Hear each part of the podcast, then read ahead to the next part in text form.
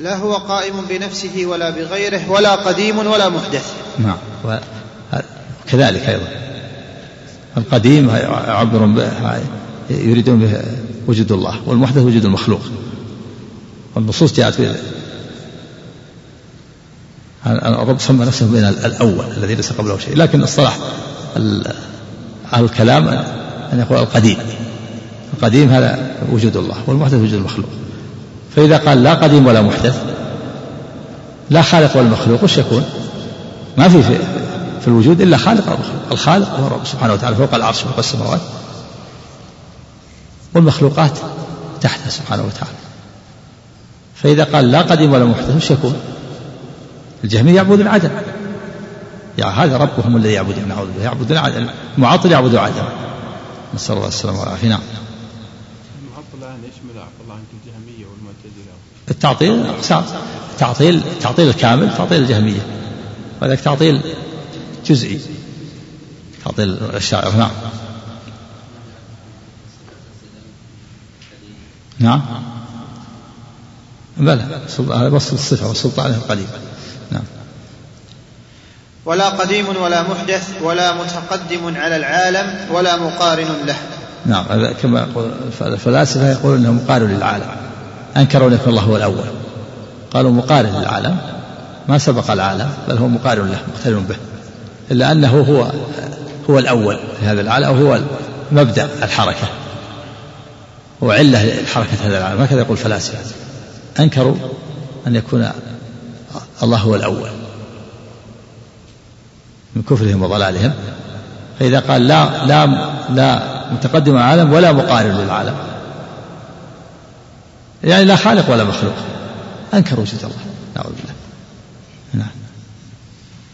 وهذا المسلمون في عافية من هذا الأمور هذه. لكن ابتلوا بهذا. الشيخ ابتلوا بهذا.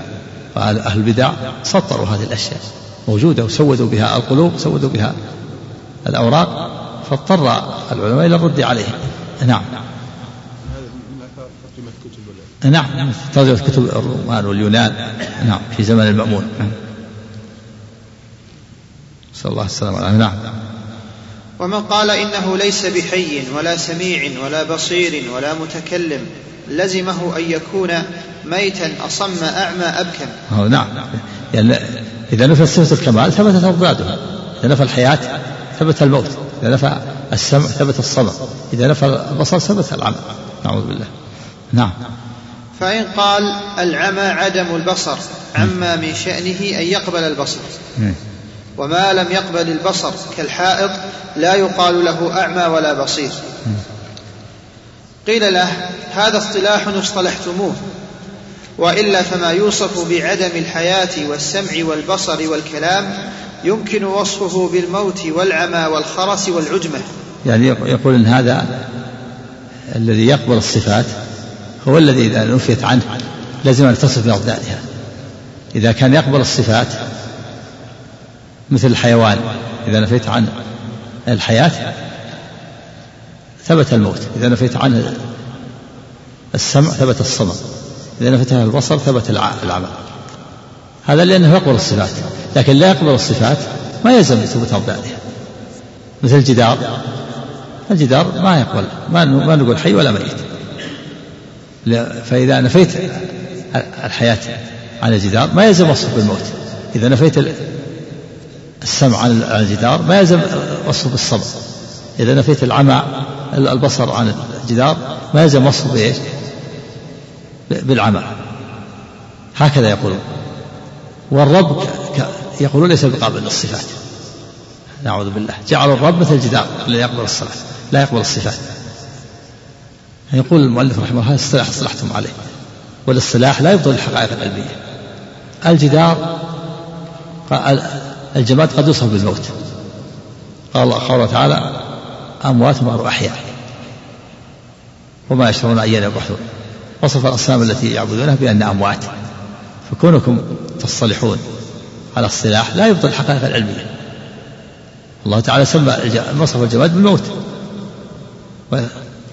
والذين من دون الله والذين إيش؟ الآية ويخلقون شيئا وهم يخلقون أموات غير أحياء. نعم. قيل له هذا اصطلاح اصطلحتموه وإلا فما يوصف بعدم الحياة والسمع والبصر والكلام يمكن وصفه بالموت والعمى والخرس والعجمة. وأيضا فكل موجود يقبل الاتصاف بهذه الأمور ونقائضها فإن الله قادر على جعل الجماد حيا كما جعل ذلكم ونقائضها بالضاد. كل نسخ هكذا. إيه، وأيضا وأيضا فكل موجود يقبل الاتصاف بهذه الأمور ونقائضها نعم. فإن الله قادر على جعل الجماد حيا كما جعل عصا موسى حيه نعم. ابتلعت الحبال والعصي يعني يقول إن قولكم إنه ما يقبل الجدار ما يقبل ما يقبل الصفات فإذا وصفته بالموت آه، وصفته مثلا بالموت يعني آه، إذا نفيت عنه الحياة. ما يلزم وصفه بالموت. إذا نفيت عن الجدار السمع. ما يلزم وصفه بالصمم. يقول المؤلف أولا هذا الصلاح اصطلحتم عليه. والاصطلاح لا يطلق ثانيا الله قادر على على جعله. الجماد متصف كما جعل عصا موسى حية. تبلع تبتلع الحبال والعصي. وهي جماد. إذا أخذها بيده صارت عصا. وإذا وضعها صارت حية. نعم. وأيضا فالذي لا يقبل الاتصاف بهذه الصفات أعظم نقصا مما يقبل الاتصاف بها مع اتصافه بنقائضها. نعم يعني هذا تنزل معه لو سلمنا إن الجدار مثلا لا يقبل الاتصاف بالسمع والبصر والحياة الموت لا يقبل الاتصاف بصفة الكمال وهي الحياة ولا يقبل الاتصاف بنقيضها وهي الموت ولا يقبل الاتصاف بالسمع صفة الكمال ولا بنقيضها وهو الصمم. نقول هذا الذي لا يقبل الاتصاف بالصفات أنقص من الذي يقبل الاتصاف. فالأعمى الذي يقبل الاتصاف بالبصر أكمل من الجدار الذي لا يقبل الاتصاف بالعمى والبصر. فأنتم وصفتم وصفتم ربكم بالأنقص. جعلتموه كالجدار الذي هو أنقص من الحيوانات الناقصة. تعالى الله عما يقولون نعم. فالجماد الذي لا يوصف بالبصر ولا العمى ولا الكلام ولا الخرس أعظم نقصا من الحي الأعمى الأخرس. صحيح؟ لأن لأن الجماد ما يقبل واحدا منها والأعمى يقبل الصف بالبصر أكمل والأخرس يقبل الصف بالكلام هو أكمل نعم. فإن قيل إن الباري لا يمكن اتصافه بذلك. كان في ذلك من كان في ذلك من وصفه بالنقص أعظم مما إذا وصف بالخرس والعمى والصمم ونحو ذلك. إذا قيل لا لا يقبل الاتصال بذلك صار أعظم لأن الذي يقبل أكمل من الذي لا يقبل. إيه، فإن قيل. فإن قيل إن الباري لا يمكن اتصافه بذلك كان في ذلك من وصفه بالنقص أعظم مما إذا وصف بالخرس والعمى والصمم ونحو ذلك. الله العافية. مع أنه إذا جعل غير قابل لها كان تشبيها له بالجماد الذي لا يقبل الاتصاف بواحد منها. نعم إذا قيل أنه غير قابل صار تشبيه بالجماد الذي لا يقبل تشبيه بالجدار الذي لا يقبل لا يقبل العمى ولا البصر ولا يقبل الحياة ولا الموت نعم. وهذا تشبيه بالجمادات لا بالحيوانات. فكيف؟ نعم والتشبيه بالجمادات أقبح من التشبيه بالجمادات. التشبيه بالجمادات أقرب من التشبيه بالحيوانات الناقصة نعم وهذا؟ وهذا تشبيه بالجمادات لا بالحيوانات. فكيف ينكر؟ من قال ذلك على غيره ما يزعم أنه تشبيه بالحي. يعني كيف ينكر على من أثبت السمع والبصر وقال إن هذا تشبيه بالحي وهو يشبه الله بالمعدوم وبالجماد الذي الذي لا يقبل واحدا من الكمال ولا من ضده من نقيضه نعم. وأيضا فنفس نفي هذه الصفات نقص. نعم. نفس الصفات من حيث هي. يعني تنزل نقول نفس الصفات من حيث هي نقص. كونك تنفي السمع والبصر والعلم والكلام هذا نقص لأنها صفات كمال فنفيها نقص. نعم. وأيضا فنفس نفي هذه الصفات نقص كما أن إثباتها كمال. نعم إثباتها كمال ونفيها نقص؟ فكيف ينفي الكمال عن الرب؟ نعم. فالحياة من حيث هي مع قطع النظر عن تعيين الموصوف بها صفة كمال. نعم فالحي الذي يتصف بالحياة أكمل من الجماد الذي لا يتصف بالحياة من حيث هو. حتى حتى الحيوان. الحيوان البهيمة أكمل من الجدار. ولو كانت بهيمة لأن الحي أكمل من من الجماد من الميت. الجماد الذي هو ميت. نعم. وكذلك العلم والقدرة والسمع والبصر والكلام والفعل ونحو ذلك. كل هذه صفات كمال فلا يتصف بالعلم أكمل من الجاهل ولا يتصف بالسمع أكمل من الأصم ولا يتصف بالبصر أكمل من العمى. من الأعمى نعم. وما كان صفة كمال فهو سبحانه أحق أن يتصف به من المخلوقات. نعم ما كان صفة كمال فالله أعلم. كل صفة كمال. ثبتت المخلوق. لا يصف بالوجه من الوجوه فالخالق أولى بها. ما كان صفة كمال فالخالق أولى بها. مع تنزهه عن النقص الذي يكون فيها. نعم. فلو لم يتصف به مع اتصاف المخلوق به لكان المخلوق أكمل منه. نعم. لو لم يتصف الرب بالصفات كمال العلم والقدرة والسمع والبصر والمخلوق متصف بها لكان المخلوق أكمل من الخالق. وهذا أبطل الباطل. نعم. واعلم أن الجهمية المحضة كالقرامطة ومن ضاهاهم ينفون عنه تعالى اتصافه بالنقيضين. بارك فلا وأعلم سم. صلى الله وسلم وبارك على نبينا محمد وعلى آله وصحبه وأتباعه بإحسان إلى يوم الدين أما بعد. اللهم صل وسلم. فقال شيخ الإسلام ابن تيمية رحمه الله تعالى واعلم أن الجهمية المحضة كالقرامطه ومن ضاهاهم ينفون عنه تعالى اتصافه بالنقيضين حتى يقولوا ليس بموجود ولا, لي ولا ليس بموجود ولا حي ولا ليس بحي. ومعلوم أن الخلو عن النقيضين ممتنع في بدائه العقول كالجمع بين النقيضين. نسأل الله العافية. لا شك أن هذا أمر شنيع. يؤدي إلى وصف الله تعالى بالعدل. نفي النقيضين ليس بموجود ولا ليس بموجود. لا حي ولا ليس بحي. لا عليم ولا ليس بعليم. مثل قول لا داخل العالم ولا خارجه هذا يؤدي إلى الامتناع.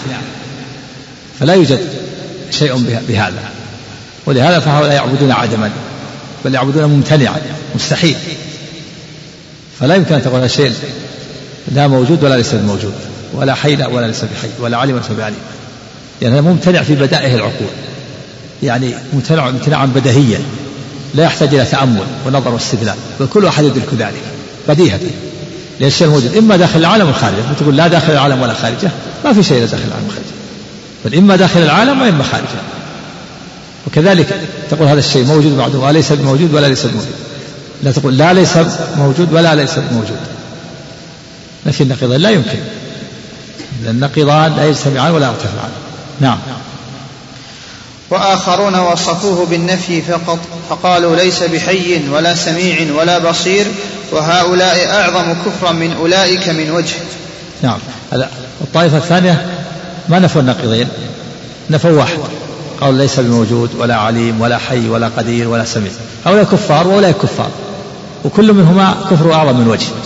فهؤلاء الذين نفوا أعظم كفرا من أولئك من جهة أنه إذا قال ليس بحي أنه لازم وصفه بالنقيض بالنقيض وهو وهو نقص. فإذا قال ليس بحي وصفه بالموت وإذا قال ليس بعليم وصفه بالجهل وإذا قال ليس بقدير وصفه بالعجز. أما أولئك الذين قالوا ليس بعليم ولا ليس بعليم فنفوا صفة الكمال ونفوا صفة النقص. فصاروا أقل كفر من هذه الناحية. حيث نفى صفة الكفر صفة الكمال ونفى صفة النقص. وهؤلاء نفوا صفة الكمال فلزم الاتصاف بصفة النقص. فصاروا أعظم كفر من هذا الوجه. واضح كون أعظم كفر من هذا الوجه؟ الذي نفوا النقيضين نفوا صفة الكمال وصفة النقص. قال ليس بعليم ولا ليس بعليم.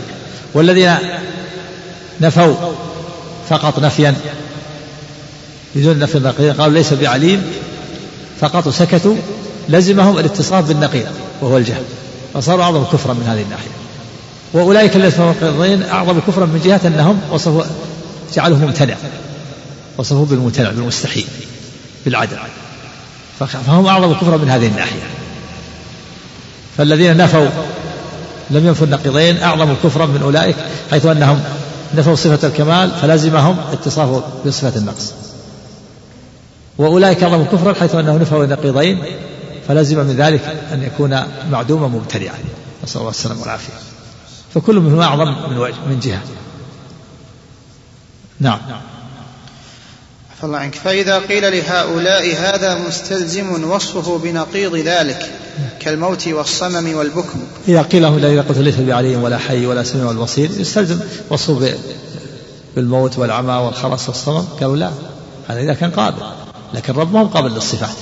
لا يلزمنا وصفه بالنقيض إلا إذا كان قابلا. كالجدار ما يقال لا أعمى ولا بصير ولا حي ولا ميت. هذا من تلبيسه نسأل الله العافية. نعم. فإذا قيل له فإذا قيل له لهؤلاء هذا مستلزم وصفه بنقيض ذلك كالموت والصمم والبكم. والبكم نعم. الله عنك. كالموت والصمم والبكم قالوا إنما يلزم ذلك لو كان قابلا لذلك. وهذا الاعتذار يزيد قولهم فسادا. نعم هذا الاعتذار يزيد قولهم فسادا ما, ما يعفيه. قالوا إن هذا إنما يلزمنا لو كان قابل لكن الرب ما هو قابل للصفات نعوذ بالله. هذا يزيد قولهم فساد لأن الذي لا يقبل الصفات أنقص من الذي يقبل. من جهة أخرى هذا يزيد قوله فساد لأن الذي الذي الأعمى الذي يقبل الاتصال بالبصر أكمل من الجدار الذي لا يقبل البصر ولا العمى صلى الله وسلم والعافية نعم هذا يزيد قوله فساد. نعم. وكذلك من ضاهى هؤلاء وهم الذين يقولون ليس بداخل العالم ولا خارجه. إذا قيل هذا ممتنع في ضرورة العقل كما إذا قيل ليس بقديم ولا محدث ولا واجب ولا ممكن ولا قائم بنفسه ولا قائم بغيره. قالوا هذا إنما يكون إذا كان قابلا لذلك. هذا نفس الاعتذار. اعتذار فاسد. يزيد قوله فسادا اذا قيل لهم انت تقول لا داخل العالم ولا خارجه. ما في شيء لا داخل العالم خارجه. اللي ينفع من النقيضين لا وجود. قال لا هذا إذا كان قابل لكنه ليس بقابل ليس بقديم ولا محدث. وش يكون؟ لا قديم ولا محدث. لا خالق ولا مخلوق. وش يكون؟ لا وجود له. ليس بقائم بنفسه ولا قائم بغيره. قالوا لا ما يلزمنا هذا. إلا إذا توجه توجهت هذه الصفات إلى القابل والرب ليس بقبل الصفات فلا يلزمنا ما تقول. نعوذ بالله. يقال لهم إن الذي لا يقبل أشد الذي أنقص من الذي يقبل.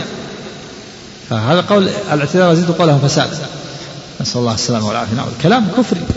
ما يعني لولا أنه يعني كل ما ما صدق إنسان أحد يقول مثل هذا الكلام. نعوذ بالله. نعم. قالوا هذا إنما يكون إذا كان قابلا لذلك. نعم. والقبول إنما يكون من المتحيز فإذا انتفى التحيز انتفى قبول هذين المتناقضين. نعم يقول القبول إنما يكون من المتحيز. المتحيز اللي يكون في حيز في جهة معينة. والمثل إذا ما نقول إن الرب في العلو لأنه إذا قلنا الرب في العلو صار متحيز صار في جهة متحيز. وهذا تنقص له. تنقص له تجعله في حيز مكان واحد؟ لا. يقول هو في جميع الجهات ما تجعله في جهة واحدة. المؤلف رحمه الله يقول قولكم متحيز إيش معنى المتحيز؟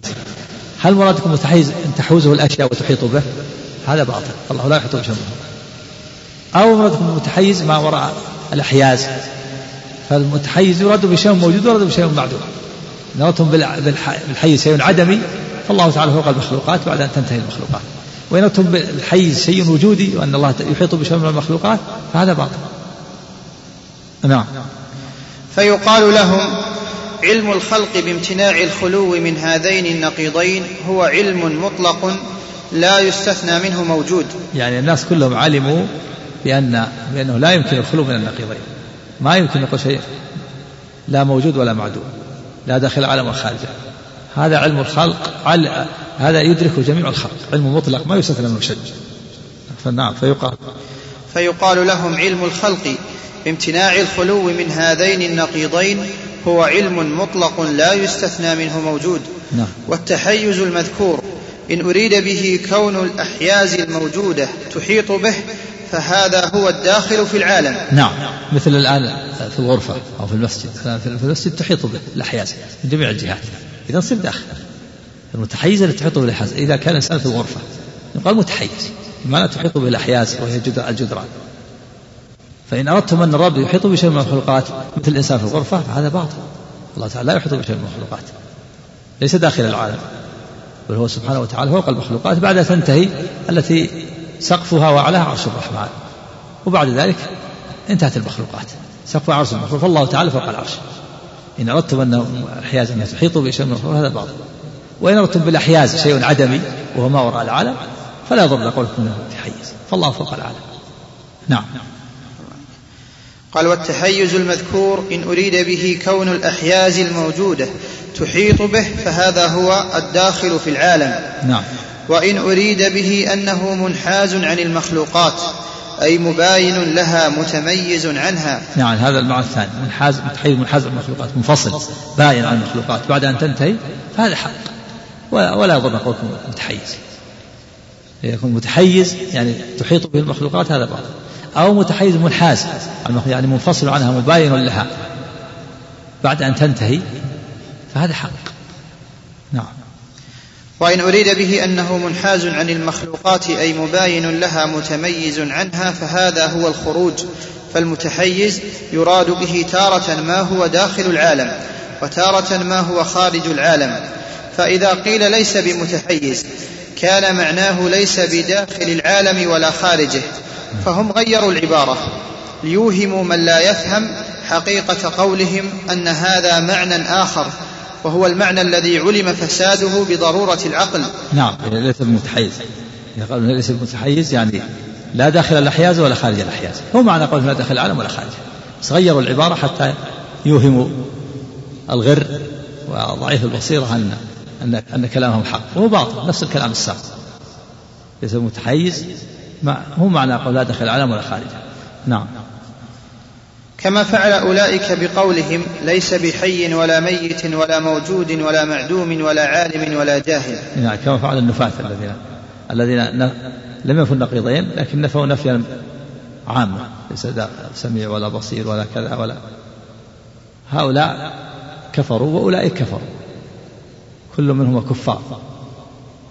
هؤلاء نفوا النقيضين وهؤلاء نفوا نفيا نفيا وإن لم ينفوا النقيضين إلا أنه نفي يؤدي إلى العدم. نعم. القاعدة الثانية. بارك. سم. نعم القاعدة الثانية. القاعدة الثانية أن ما أخبر به الرسول صلى الله عليه وسلم عن ربه فإنه يجب الإيمان به سواء عرفنا معناه أو لم نعرف لأنه الصادق المصدوق. فما جاء في الكتاب والسنة وجب على كل مؤمن الإيمان به وإن لم يفهم معناه. نعم. وكذلك ما ثبت باتفاق سلف الأمة وأئمتها مع أن هذا الباب يوجد عامته منصوصا في الكتاب والسنة متفقا عليه بين سلف الأمة. بسم الله الرحمن الرحيم. الحمد لله رب العالمين والصلاة والسلام على محمد وعلى آله وصحبه أجمعين أما بعد. القاعدة الثانية من القواعد التي يتبين بها تحقيق لإثبات الأسماء والصفات أن ما أخبر به الرسول صلى الله عليه وسلم عن ربه من الأسماء والصفات فإنه يجب الإيمان به سواء عرفنا معناه ولم نعرف أو لم نعرف معناه. فما عرفنا معناه فإن فإن نؤمن به ونصدق به ونفسره وما لم نعلم معناه فإنا نؤمن به نقول آمنا بالله وبما جاء عن الله على مراد الله وآمنا برسول الله وبما جاء رسول الله على مراد رسول الله.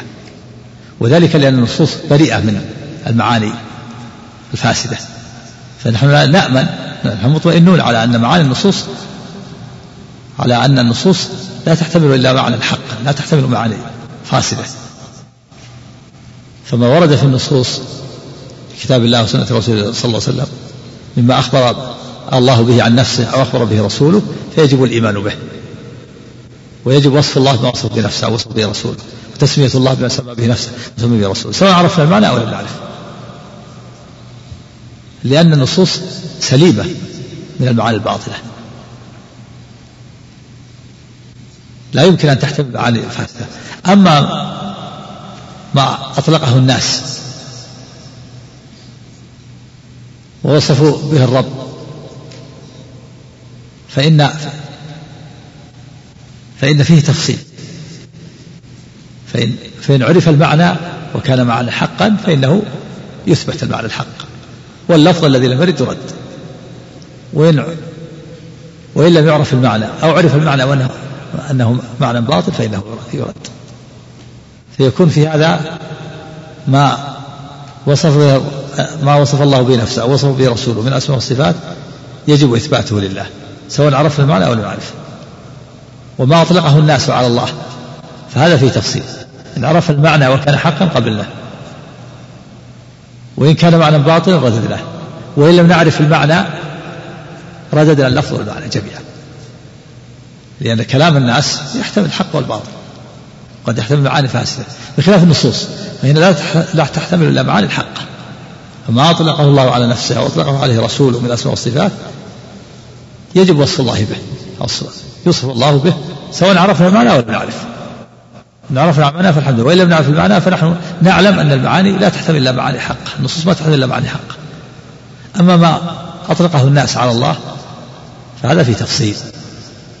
فإن كان المعنى حق قبلناه وإن كان المعنى باطل رددناه. وإن جاء كان المعنى محتمل فيرد. مثل الجسم والحيز والحد. والعرض والغرض فإذا قال شخص إن الله جسم.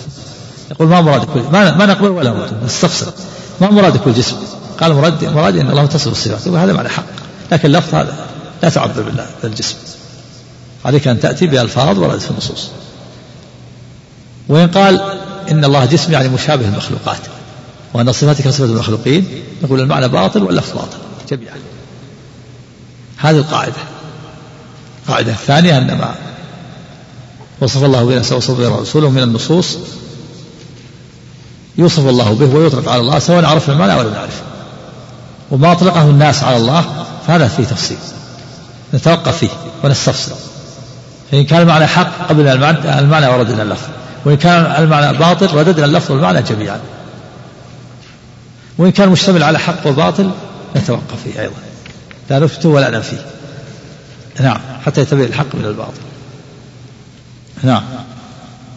وما تنازع فيه القاعدة الثانية. بسم الله إليك قال القاعدة الثانية أن ما أخبر به الرسول صلى الله عليه وسلم عن ربه اللهم فإنه يجب الإيمان به سواء عرفنا معناه أو لم نعرف نعم. لأنه الصادق المصدوق. نعم. فما جاء في الكتاب والسنة وجب عليه الصادق المصدوق فلا يخبر إلا بالحق والصدق عليه الصلاة والسلام. ولا يصف الله إلا بما إلا بما أوحى الله إليه فيه لأن السنة وحي ثاني قال الله تعالى وما ينطق عن الهوى إن هو إلا وحي يوحى. نعم. الله عنك. فما جاء في الكتاب والسنة وجب على كل مؤمن الإيمان به وإن لم يفهم معناه. نعم. لأن المعاني لأن لأن معاني النصوص لا تكون إلا حقة معاني حقة فهي بريئة من المعاني الباطلة. فلهذا نصف الله بها ونؤمن بها ولو لم نعرف المعنى. نعم. وكذلك ما ثبت باتفاق سلف الأم باتفاق سلف الأمة وأئمتها مع أن هذا الباب إذا ثبت ما ثبت باتفاق سلف الأمة ما ثبت بالإجماع فإن الإجماع مستند إلى نص. إذا أجمع العلماء على أن الله موصوف بكذا فالإجماع مستند إلى إلى نص. وهذه الأمة معصومة أن تجتمع على ضلالة تجتمع على خطأ. نعم. والمراد أهل الحق أهل البدع. ليسوا ليسوا داخلين في ذلك. نعم.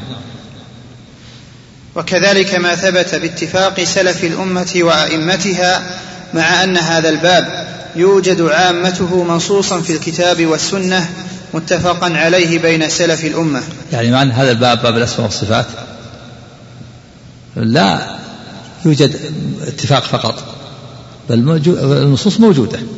اللي اتفق عليه سلف الأمة وأئمتها موجود في النصوص في الكتاب والسنة. لكن لو اتفق سلف الأئمة على وصف الله بشيء ولم نجد في الكتاب والسنة فهذا فالإجماع لا بد أن يكون مستند إلى نص. لكن عامة ما يتفق عليه سلف الأئمة أدلته موجودة في الكتاب والسنة. فإذا أجمع العلماء على أن الله موصوف بالكلام هذه أدلة موجودة في الكلام. إذا أجمع العلماء على الموصوف بالاستواء أدلة موجودة. إذا أجمع العلماء على الموصوف بالعلم والقدرة بالسمع والبصر أدلة موجودة. نعم مع أن. الله عنك. قال مع أن هذا الباب يوجد عامته منصوصا في الكتاب والسنة متفقا عليه بين سلف الأمة. نعم باب الأسماء والصفات نعم. وما تنازع فيه المتأخرون نفيا وإثباتا فليس على أحد بل ولا له أن يوافق أحدا على إثبات لفظه أو نفيه حتى يعرف مراده. فإن أراد حقا قبل وإن أراد باطلا رد وإن اشتمل كلامه على حق وباطل لم يقبل مطلقا ولم يرد جميع معناه بل يوقف اللفظ ويفسر المعنى. نعم. هذا هو الواجب فيما تنازع فيه المتأخرون. وأطلقوا على الله نفيا وإثباتا. فليس لأحد أن يقبله. ولا لأحد أن يرد حتى يستفصل من القائل فإن أراد حقا قبل له وإن أراد باطلا رددناه وإن اشتمل على حق وباطل فإنه يوقف اللفظ يفسر المعنى. فإن كان حقا قبل وإن كان باطلا رد. نعم عاد وما تنازع فيه المتأخرون. قال وما تنازع فيه المتأخرون نفيا وإثباتا. نعم. فليس على أحد بل ولا له أن يوافق أحدا على إثبات لفظه أو نفيه. نعم. حتى يعرف مراده.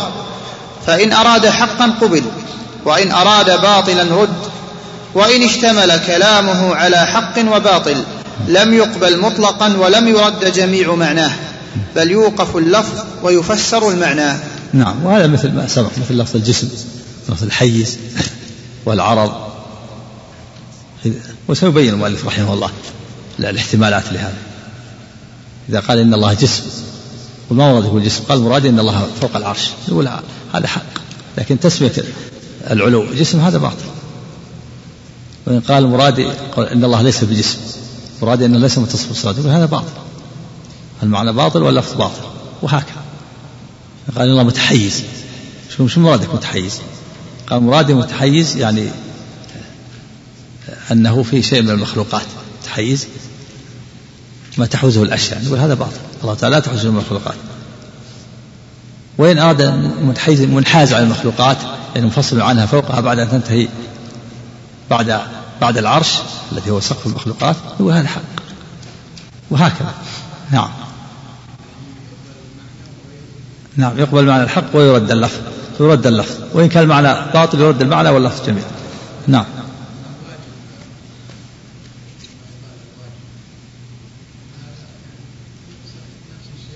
وش الواجب؟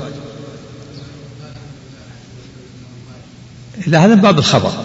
قال إنه واجب الوجود لذاته الواجب وجود المخلوق لأن وجود الخالق واجب لذاته والمخلوق ممكن ممكن يعني جزء عليه الحدث والعدم. هذا من باب الخبر. مثل تسمية بالصانع من باب الخبر ما ليس من باب التسمي. باب الخبر وسع من باب الوصف. نعم.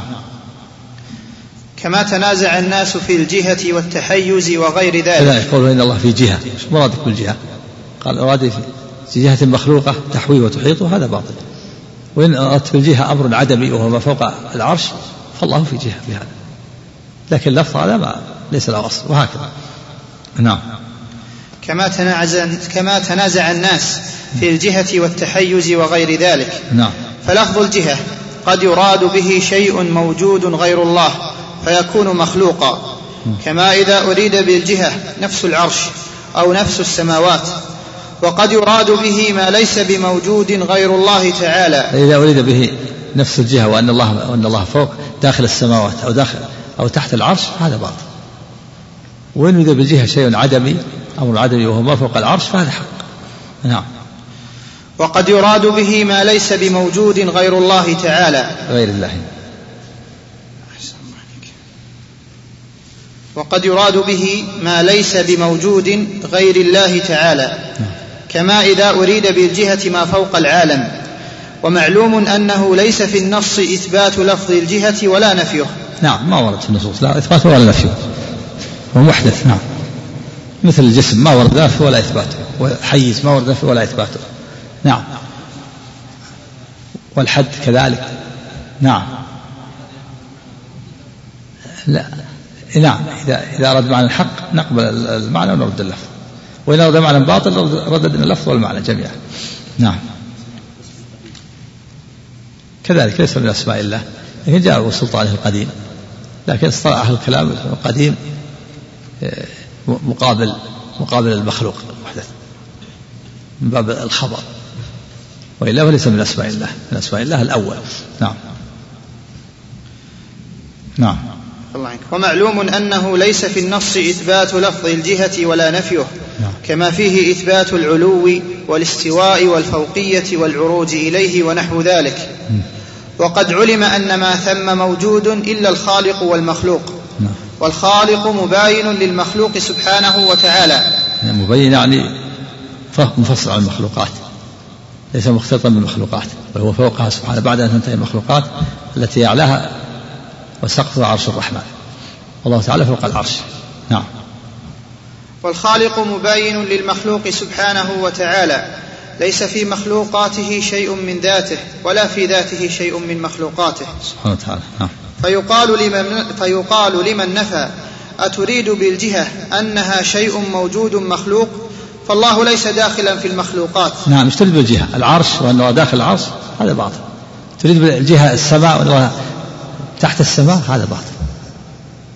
تريد بالجهة أمر عدمي وهو فوق العرش؟ هذا حق. الله فوق العرش. نعم. فيقال لمن نفى أتريد بالجهة أنها شيء موجود مخلوق؟ فالله ليس داخلا في المخلوقات.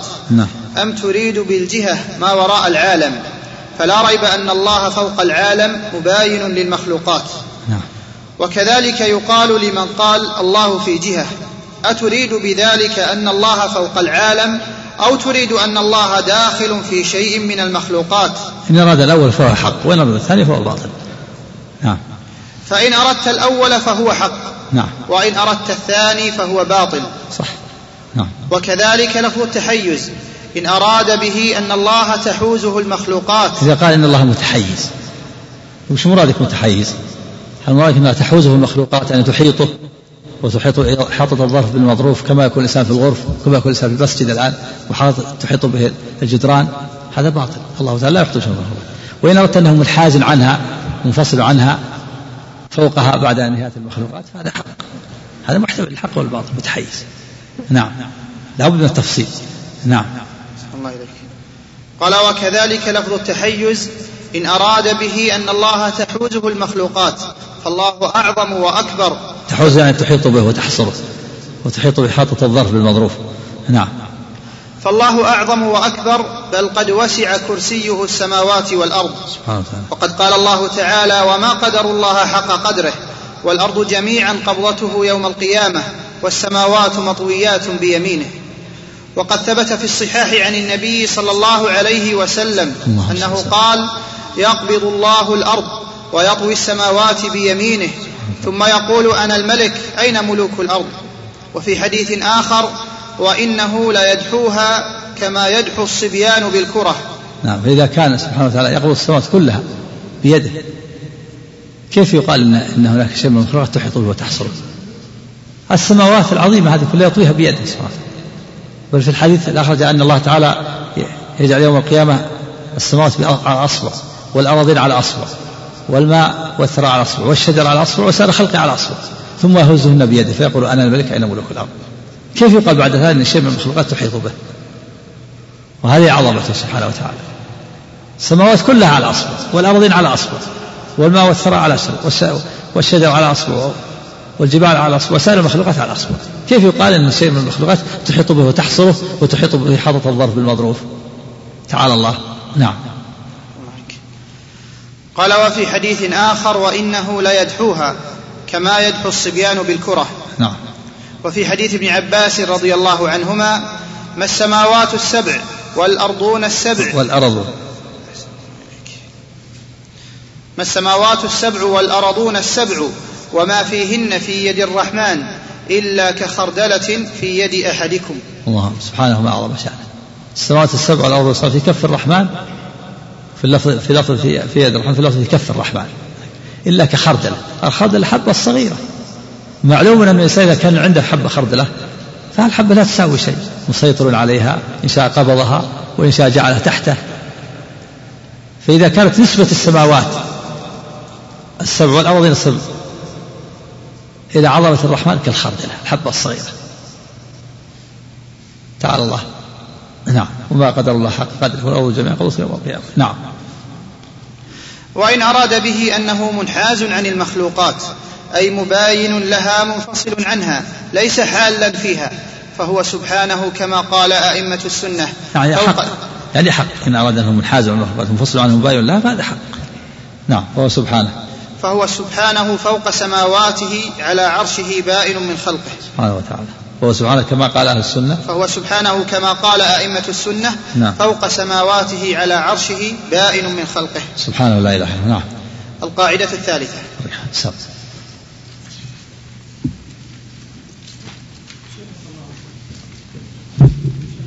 نعم. نعم.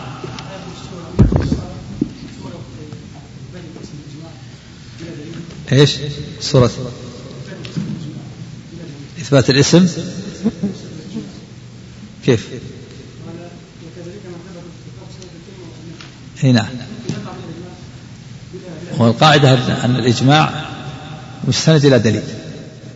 الإجماع ما يمكن يكون إجماع إلا له دليل لكن يصير غفل عنه الباحث أو العالم ما ما ما ما بلغه الدليل لكن بلغه الإجماع. يقول الإجماع مستند إلى دليل ما يمكن.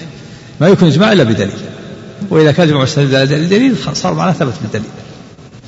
نعم. ها؟ إيه؟ لا يقول إن الله جسم يعني إن الله جسم يعني مشابه للمخلوقات. يقول هذا باطل. من يراد قال إن الله جسم متصف بالصفات يقول هذا حق. لكن اللفظ باطل. المهم نستفسر نعم. إيه؟ نعم. ما عندك التخريج له؟ عن وهب قال اخبرني اسامه بن زيد عن ابي حازم عن عبد الله بن عمر انه راى رسول الله على المنبر يخطب. يخطب. الناس فمر يخطب يخطب الناس فمر بهذه الايه وما قدر الله حق قدره الايه فقال رسول الله ياخذ السماوات والاراضين السبع فيجعلها في كفه ثم يقول بهما كما يقول الغلام بالكرة ثم قال اورده ابن القيم في مختصر الصواعق قال وهب عن أسامة عن نافع عن ابن عمر وذكره هذا من التخريج ها؟ إيه؟ إيش يقول؟ إيش يقول؟ عاد ذكر تخريج ابن جرير له إيه. نعم وقال عن ابن وهب قال أخبرني أسامة بن زيد عن أبي حازم عن عبد الله بن عمر وذكر الحديث. بس موقوف على ابن عمر يعني؟ أي نعم. لا انه راى الرسول صلى الله عليه وسلم يخطب. إيه. فمر بهذه الآية وما قدر الله حق قدره. فقال الرسول صلى الله عليه وآله وسلم يأخذ السماوات والأراضين السبع فيجعلها في كفه ثم يقول بهما كما يقول الغلام بالكرة بس. ثم ذكر إيراد ابن القيم في قصص الصواعق إيه. والله يراجع كلام قصص الصواعق وراجع ابن جرير. لعله استوفى. ابن جرير استوفي الآثار في هذا. نعم. بسم الله الرحمن الرحيم. الحمد لله رب العالمين وصلى الله وسلم وبارك على نبينا محمد وعلى آله وصحبه وأتباعه بإحسان إلى يوم الدين. أما بعد فقال شيخ الإسلام ابن تيمية رحمه الله تعالى القاعدة الثالثة إذا قال القائل ظاهر النصوص مراد أو ظاهرها ليس بمراد فإنه يقال لفظ الظاهر فيه إجمال واشتراك فإن كان القائل يعتقد أن ظاهرها التمثيل بصفات المخلوقين أو ما هو من خصائصهم فلا ريب أن هذا غير مراد. ولكن السلف والأئمة لم يكونوا يسمون هذا ظاهرها ولا يرتضون أن يكون ظاهر القرآن والحديث كفرا وباطلا. والله سبحانه وتعالى أعلم وأحكم من أن يكون كلامه الذي وصف به نفسه لا يظهر منه إلا ما هو كفر أو ضلال.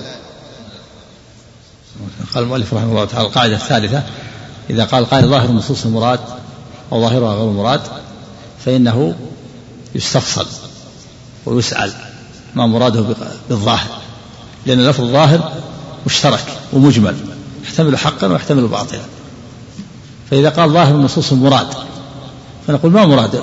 ما, ما مراد قولك مراد. قال مرادي إثبات الصفات وأن الله تعالى يتصف بالصفات حقيقة وأن الله يستوي على عرشه حقيقة. نقول هذا صحيح. وإذا قال ظاهر النصوص غير مراد. يقول ما مرادك؟ قال مرادي بظاهر النصوص قال مرادي بظاهر النصوص صفات المخلوقين. أن النصوص ظاهرها التشبيه بصفات المخلوقين والتمثيل. ثم استوى على العرش. أنا أفهم منها أن الله استوى مثل استواء المخلوقين. ولهذا أقول غير مراد. يقول هذا صحيح. هذا غير مراد. ليس مراد من النصوص التمثيل بصفة المخلوقين. هذا كلامك صحيح غير مراد. لكن بعد ذلك يبقى بعد ذلك ننبهك ونقول لك ليس هذا مراد. ليس هذا ظاهر النصوص. من قال لك انه ظاهر النصوص التشبيه؟ مع قولنا إنه ليس ظاهر نصوص التشبيه هذا حق إنه ليس ظاهر نصوص التشبيه لكن ما قال لك ظاهر نصوص التمثيل. ليس ظاهر نصوص التمثيل. والله تعالى أعلم وأحكم من أن يكون ظاهر آه، النصوص كفرا وباطلا. والسلف لا لا يرضون أن يكون ظاهر النصوص باطلا وكفرا. فإن كثيرا من رفاة الصفات يعتقدون أن ظاهر النصوص كفر. يقولون إن الاستواء معناه استواء ثم استوى على العرش يعني استواء استواء مثل استواء المخلوق. ولهذا ننفي لا نفهم من الاستواء إلا استواء المخلوق كما يستوي المخلوق على الدابة. فإذا استوى المخلوق على الدابة فقياس فمعنى ذلك أنه لو سقطت الدابة سقط الراكب عليها. فكذلك استوى الرب على العرش. نفهم منه أن العرش يحمل الرب. وأنه محتاج إليه وأنه لو سقط العرش سقط الرب تعالى الله. فلهذا ننفي نقول هذا هذا هذا باطل. من قال لك ان ظاهر النصوص هذا. نحن الآن معك في كون الظاهر غير مراد إذا كنت تفهم هذا الفهم. لكن مع ذلك ننبهك بأنه ليس هذا ظاهر النصوص. ولا يمكن أن يكون ظاهر النصوص باطلا وكفرا. والله تعالى أعلم وأحكم من أن يكون من أن يخبر عن نفسه بشيء ظاهره الباطل والكفر والصحابة لا والسلف والأئمة لا يرضون أن يكون ظاهر النصوص باطلا وكفرا نعم. آه قال إذا قال القائل ظاهر النصوص مراد أو ظاهرها ليس بمراد فإنه يقال لفظ الظاهر فيه إجمال واشتراك. فإن كان القائل يعتقد أن ظاهرها التمثيل بصفات المخلوقين أو ما هو من خصائصهم. فلا ريب أن هذا غير مراد. نعم صح. ما معك غير هذا المراد. لكن فهمك أن ظاهر النصوص التشبيه هذا فهم سقيم. فهم باطل. نعم. ولكن السلف والأئمة لم يكونوا يسمون هذا ظاهرها ولا يرتضون أن يكون ظاهر القرآن والحديث كفرا وباطلا. والله سبحانه وتعالى أعلم وأحكم من أن يكون كلامه الذي وصف به نفسه لا يظهر منه إلا ما هو كفر أو ضلال. نعم. والذين يجعلون ظاهرها ذلك يغلطون من وجهين. تارة يجعلون المعنى الفاسد ظاهر اللفظ. يعني الذي يجعلون ظاهر النصوص غير مراد يقولون ظاهر النصوص غير مراد يغلطون. تارة يجعلون معناها معنى فاسد ثم يريدون أن ينهوا المعنى الفاسد. وتارة يردون المعنى الحق لاعتقادهم أنه ليس بصحيح. نعم. قال والذين يجعلون ظاهرها ذلك يغلطون من وجهين. نعم. تارة يجعلون المعنى الفاسد ظاهر اللفظ نعم. كما يعتقد القائل أن ظاهرها التمثيل بصفة المخلوقين. يجعل ظاهرها التمثيل بصفة المخلوقين ثم يريد أن ينفي يريد أن ينفي هذا الظاهر. نعم. تارة. تارة يجعلون المعنى الفاسد ظاهر اللفظ حتى يجعلوه محتاجا إلى تأويل يخالف الظاهر. نعم. ولا يكون كذلك. نعم. وتارة يردون المعنى الحق الذي هو ظاهر اللفظ لاعتقادهم أنه باطل. يعني هم آه لهم حالتان. حالة يجعلون ظاهر النصوص معنى فاسد مثل ما سبق. يقول الاستواء استواء مثل استواء المخلوق ثم يريدون أن ينفوه وتارة يردون المعنى الحق لاعتقادهم أنه باطل. يقولون الآن ثم استوى على العرش استواء حقيقي. استواء استواء الحقيقي. استقر وعلى وصعد وارتفع لكن هذا لا يناسب الرب. هو هذا معنى الحق لكن هم يعتقدون أنه باطل. فيقولون إذا قلنا إنه استوى استواء حقيقيا جعلناه محدود وجعلناه جسم. لا يكون لا يستوي استواء الحقيقي إلا جسم المتحيز فكونك تثبت الاستواء الحقيقي هذا تنقص للرب. لأنك جعلته محدود ومتحيز وفي جهة محددة وهذا تنقص له.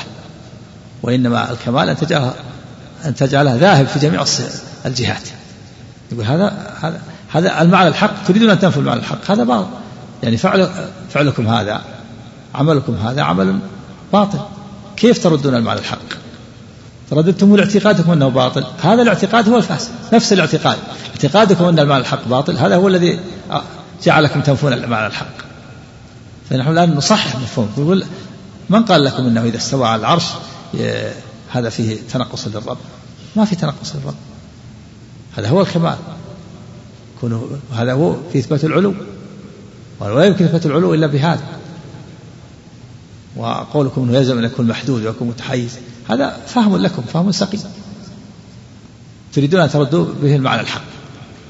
فهؤلاء لهم يعني الذين يقولون ظاهر النصوص يريدون أن ينفوا ظاهر النصوص لهم حالتان. الحالة الأولى أن يفهموا من النصوص معنى فاسدا ثم يريدون أن يردوا هذا المعنى الفاسد. وتارة آه، يردون المعنى الحق لاعتقادهم أنه لا يناسب الرب وأنه لا يليق بالرب. وإن كان معنى الحق. سيمثل المؤلف للحالتين. نعم. قال فالأول كما قالوا في قوله. هذا مثال الأول الأول وهو أن يجعلوا معنى الفاسد هو معنى النصوص. يجعلوا معنى فاسد النصوص ثم يريدون أن يردوا هذا المعنى. نعم. قال فالأول كما قالوا في قوله عبدي جعت فلم تطعمني. الحديث وفي الأثر الآخر الحجر الأسود يمين الله في الأرض فمن صافحه وقبله فكأنما صافح الله وقبل يمينه. وقوله قلوب العباد بين أصبعين من أصابع الرحمن. هذه ثلاث أمثلة مثل بها المؤلف رحمه الله لكونهم يجعلون المال الفاسد فهم عن النص ثم يريدون أن ينفوه. قال لعبد جعت فلم تطعمني قالوا هذا فيه أن الرب يجوع والرب لا يناسبه فنحن ننفي هذا لكن يقال لهم إن أنتم اقرأوا آخر الحديث. قال عبدي جعت فلم قال كيف أطعمك؟ أنت رب العالمين. قال أما علمت أن عبدي فلان جاع. فلو عدت فلو أطعمت لوجدت ذلك عندي. هذا صريح في أن الذي جاع هو العبد. وهذا وهذا ولا يسمى تأويل هذا لأن لأن التفسير أنه من النبي صلى الله عليه وسلم. الحديث نفسه. فسر بعضه بعضا. وكذلك أيضا الحديث الآخر الحجر الأسود يمين الله في الأرض فكأنما صافح فكأنما صافح الله. قالوا هذا دليل على يمين الله في الأرض ولا لا يسب. لابد أن ينمي. لابد أن هذا معنى فاسد. لابد أن ننفيه نقول آخر الحديث فكأنما صافح الله. والمشبه غير مشبه به. صريح في أنه كأنما صافح الله. مع أن هذا موقوف على ابن عباس. والثالث إيش؟ قلوب العباد بين أصبعين من اصابع الرحمن. قالوا هذا معنى الحديث له معنى فاسد دل على لابد أن فيه فيه أن أن أصابع الرب في جوف العبد وأنه تمس وأن أصابع الرب تمس القلب. يقول هذا معنى فاسد. البينية معنى في اللغة العربية واسع. السحاب المسخر بين السماء والأرض. السحاب في مماسه هل السحاب يمس الأرض ولا يمس السماء؟ ما يلزم منها ما يلزم منها المماسة. البينية في اللغة العربية واسعة. فالمعنى الفاسد اللي فهمتموه نقول هذا معنى فاسد. نرد المعنى الفاسد والحديث لا يدل على المعنى الفاسد. ولكن الفهم الفاسد إنما هو في في فهمكم. نعم. فهم هؤلاء جعلوا هذا مثال لكونهم جعلوا آه المعنى الفاسد معنى النص ثم يريدون أن ينفوه بسبب فهمهم نعم. وقوله قلوب العباد بين أصبعين من أصابع الرحمن فقالوا قد علم أن ليس في قلوبنا أصابع الحق. فيقال لهم لو أعطيتم النصوص حقها من الدلالة لعلمتم أنها لم تدل إلا على حق. نعم لم تدل على معنى فاسد كما فهمت نعم. أما الحديث فقوله الحجر الأسود يمين الله في الأرض فمن صافحه وقبله فكأنما صافح الله وقبل يمينه. صريح في أن الحجر الأسود ليس هو صفة, صفة لله ولا هو نفس يمينه لأنه قال يمين ليس الله. ليس هو صفة لله نعم. صريح في أن؟ قال صريح في أن الحجر الأسود ليس ليس هو صفة لله. قال ليس هو صفة لله ولا هو نفس يمينه. نعم. لأنه قال يمين الله في الأرض. وقال فمن قبله وصافحه فكأنما صافح الله وقبل يمينه. ومعلوم أن المشبه ليس هو المشبه به. ففي نفس الحديث بيان أن مستلمه ليس مصافحا لله. قال فكأنما شبه تشبيه. نعم. مع أن هذا موقوف على ابن عباس. نعم. ففي نفس الحديث بيان أن مستلمه ليس مصافحا لله. وأنه ليس هو نفس يمينه فكيف يجعل ظاهره كفرا وأنه محتاج إلى التأويل مع أن هذا الحديث إنما يعرف عن ابن عباس رضي الله عنهما؟ يعني موقوفا عليه مو مرفوع إلى النبي صلى الله عليه وسلم لكن هذا معناه على أنه موقوف نعم. وأما الحديث الآخر فهو في الصحيح هذا في كلام فيه ضعف لكن له شواهد نعم تقوى بها نعم. وأما الحديث عبد جعت هذا في صحيح مسلم وكذلك قلوب العباد بين اصبعين في صحيح مسلم نعم. الله عنك. قال وأما الحديث الآخر فهو في الصحيح مفسرا. يقول الله عبدي جعت فلم تطعمني. حديث قدسي. نعم. نعم. فيقول رب كيف أطعمك وأنت رب العالمين؟ فيقول أما علمت أن عبدي فلانا جاع فلو أطعمته لوجدت ذلك عندي. عبدي مرضت فلم تعدني. فيقول رب كيف أعودك وأنت رب العالمين؟ فيقول أما علمت أن عبدي فلانا مرض فلو عدته لوجدتني عنده. وهذا صريح في أن الله سبحانه لم يمرض ولم يجع نعم وإن مرض العبد وجاء العبد. أما عبد علمت أن عبدي فلانا مرض أما أن عبدي فلان جاء صريح. ولا يقال هذا تأويل الحديث لأن لأن الحديث إذا فسره حديث آخر فلا يسمى تحريفا ولا تأويلا وإذا كان التوضيح والتفسير من نفس الحديث كان باب أولى. نفس الحديث. نفس الحديث في توضيح للمعنى. نعم. الله عليك. ها؟ إيه. يعني المعنى هذا الله يسدد في جوارحه. نعم. قال وهذا صريح في أن الله سبحانه لم يمرض ولم يجع ولكن مرض عبده وجاع عبده فجعل جوعه جوعه ومرضه مرضه. مفسرا ذلك بأنك لو أطعمته لوجدت ذلك عندي ولو عدته لوجدتني عنده. فلم يبق في الحديث لفظ يحتاج إلى تأويل. صحيح. نعم. وأما قوله قلوب العباد بين أصبعين من أصابع الرحمن فإنه ليس في ظاهره أن القلب متصل بالأصابع ولا مماس ولا أنها في جوفه ولا في قول القائل هذا بين يدي ما يقتضي مباشرته ليديه. يعني في اللغة العربية البينية ما تقتضي المماسه البينية أمرها واسع السحاب المسخر بين السماء والأرض. هذه بينية. ولا في هل السحاب يمس السماء أو يمس الأرض؟ أو هل تقتضي بينها الملاصقة ما تقتضي. نعم. الله قال ولا في قول القائل هذا بين يدي ما يقتضي مباشرته ليديه. وإذا قيل السحاب المسخر بين السماء والأرض لم يقتضي أن يكون مماسا للسماء والأرض. ونظائر هذا كثيرة. ومما يشبه هذا القول أن يجعل اللفظ نظيرا لما ليس مثله كما قيل في قوله بارك الله فلا أم وجه الله عليه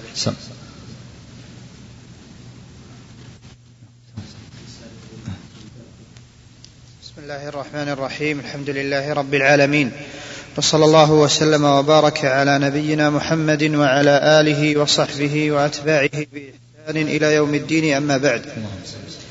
فقال شيخ الإسلام ابن تيمية رحمه الله وإما يشبه هذا القول أن يجعل اللفظ نظيرا لما ليس مثله كما في قوله ما منعك أن تسجد لما خلقت بيدي؟ فقيل هو مثل قوله أولم يروا أنا خلقنا لهم مما عملت أيدينا أنعاما؟ بسم الله الرحمن الرحيم. هذا في القاعدة. الثالثة؟ أن وهو قول القائل ظاهر النصوص مراد أو ظاهرها ليس بمراد يقولون رحمه الله هذا مجمل. مجمل. يحتمل حقا ويحتمل باطلا فإذا قال ظاهر النصوص المراد أو ظاهره ليس المراد. إن إن أراد بقوله ظاهرها مراد المعنى الحق وهو إثبات الصفات لله عز وجل كما يقول جلاله وعظمته هذا حق. هذا صحيح. وإن قال ظاهرها ليس بمراد ظاهره ليس بمراد وأراد بالظاهر التمثيل بصفات المخلوقين أو ما هو من خصائصهم. فهذا صحيح ليس بمراد. أيضا لكن قوله إن ظاهر النصوص التمثيل فهمه أن ظاهر النصوص هو التمثيل بصفات المخلوقين تبين له أنه ليس ظاهر النصوص التمثيل بصفات المخلوقين. ولا آه، ليس ظاهر النصوص التمثيل بصفات المخلوقين أو ما هو من خصائصهم. ولا يرتضي السلف أن يكون ظاهر النصوص كفرا وباطلا. ظاهر النصوص حق. ظاهر النصوص إثبات الصفات ليس ظاهر التنفيذ بصفات المخلوقين. ظاهرها إثبات الصفات كما يقوم بجلاله وعظمته من غير تمثيل ولا ولا تكييف ولا تحريف ولا تعطيل. ثم بين المؤلف أن الذين يجعلون ظاهر النصوص الت... اللي يقول تنفيذ بصفات المخلوقين؟ يغلطون من وجهين يجعلون ظاهرها ذلك. تارة يجعلون المعنى الفاسد هو ظاهر النصوص ثم يريدون أن ينفوا ذلك الظاهر. ومثله مؤلف بثلاث أمثلة حجر الأسود يمين الله وحديث قلوب العباد بين أصبعين من أصابع حديث مرضت عبدي مرضت فلم تعدني. فهؤلاء جعلوا المعنى الفاسد ظاهر النصوص ثم يريدون أن ينفوه. وتارة يردون المعنى الحق الذي هو يردون المعنى الحق لاعتقادهم أنه, أنه باطل. مثل أن يردوا معنى الاستواء الاستواء الحقيقي. الاستواء الحقيقي وهو الاستقرار والصعود والعلو والارتفاع يردون هذا المعنى الحق لاعتقادهم أنه باطل. يقول الاستواء الحقيقي لا يناسب لا يليق بالله لأن كونه يستوي. على العرش استواء حقيقيا هذا معناه آه، تنقص للرب وتجسيم. لا يستوي شيء على شيء إلا الجسم. فيردون المعنى الحق لاعتقادهم أنه باطل ويقول المعنى الاستواء الاستيلاء ثم بين المؤلف رحمه الله أن أنه أن المعنى الأول وهو الذين يجعلون ظاهر النصوص معنى فاسدا ثم يريدون أن ينفوه. بين أن يشبهه ما يشبهه. هذا المثال الذي ذكره أن يجعل الشيء شبيها لما ليس بشبيه له. كان يقول معنى قوله تعالى ما منعك أن تسجد لما خلقته بيدي؟ مثل قوله تعالى أولم يروا أنا خلقنا لهم مما عملت أيدينا. وهذا غلط لأن ما منعك أن تسجد لما خلقت بيدي؟ هذا الضمير أضافه الرب إلى نفسه خلقت. ويدي بالتثنية. كما قال في الآية الأخرى بل يداه مبسوطتان أما الآية الأخرى أولم يروا أنا خلقنا لهم مما عملت أيدينا؟ ما أضاف الخلق إلى الأيدي مما خلقت أيدينا. ثم أيضا جمع الأيدي.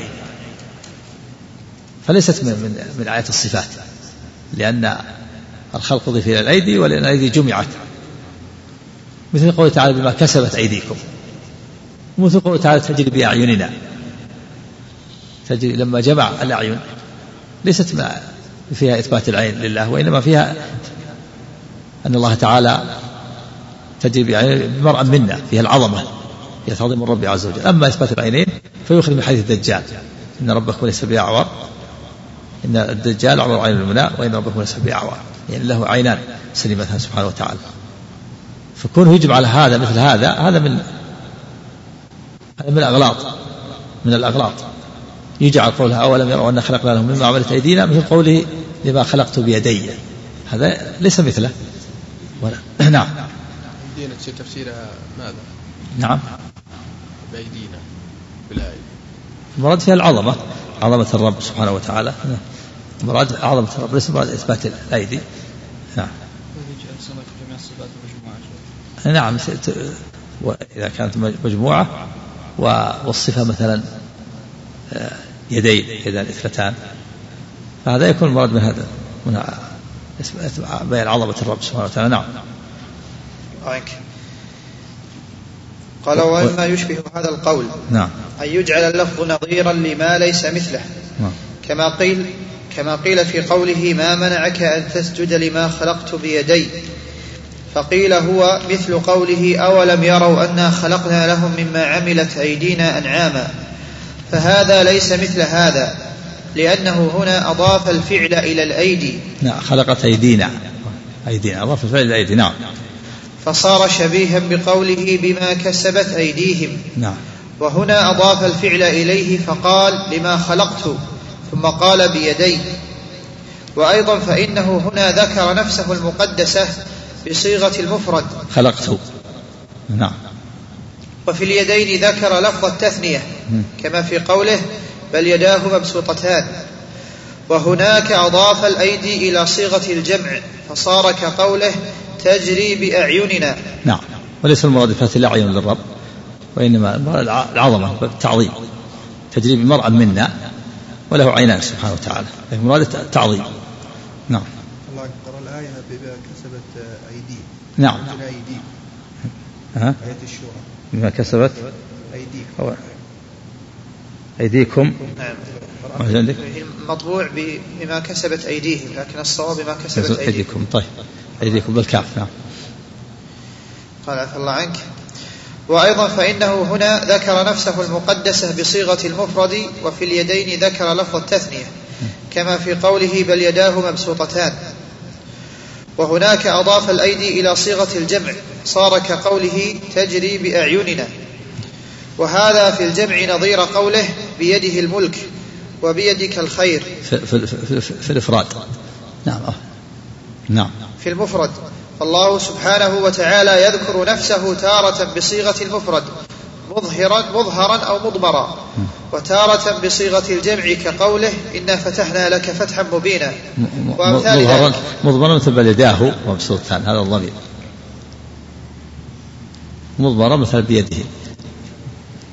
تبارك الذي بيده الملك هذا هذا الضمير أيضا. نعم. ولا يذكر نفسه بصيغة التثنية قط. إيش فالرب سبحانه؟ إيش. يذكر نفسه. قال فالله سبحانه وتعالى يذكر نفسه تارة بصيغة المفرد مظهرا أو مضمرا نعم. وتارة بصيغة الجمع كقوله إنا فتحنا لك فتحا مبينا وأمثال ذلك. نعم. ولا يذكر نفسه بصيغة التثنية قط لأن صيغة الجمع تقتضي التعظيم الذي يستحقه وربما تدل على معاني أسمائه. وأما صيغة التثنية فتدل على العدد المحصور وهو مقدس عن ذلك. نعم ولهذا ما يذكر رب نفسه بصيغة التثنية أبدا بل إما بصيغة الإفراد أو بصيغة الجمع. نعم. بصيغة الإفراد بيده الملك. ويداه بصيغة الجمع تجري بأعيننا ما خلقت أيدينا. نعم. كانت بمعنى ذكرت وإثبات بالصفات نعم في إثبات اليد. نعم. وأما صيغة التثنية فتدل على العدد المحصور وهو مقدس عن ذلك. فلو قال ما منعك أن تسجد لما خلقت لما خلقت يدي لكان كقوله مما عملت أيدينا. وهو نظير قوله بيده الملك وبيدك الخير. ولو قال خلقت بيدي بصيغة الإفراد لكان مفارقا له. فكيف إذا قال ولو قال. ولو قال خلقت بيدي بصيغة الإفراد. نعم. لكن نعم. بصيغة الإفراد خلقته لكان مفارقا له. نعم. فكيف إذا قال خلقت بيدي؟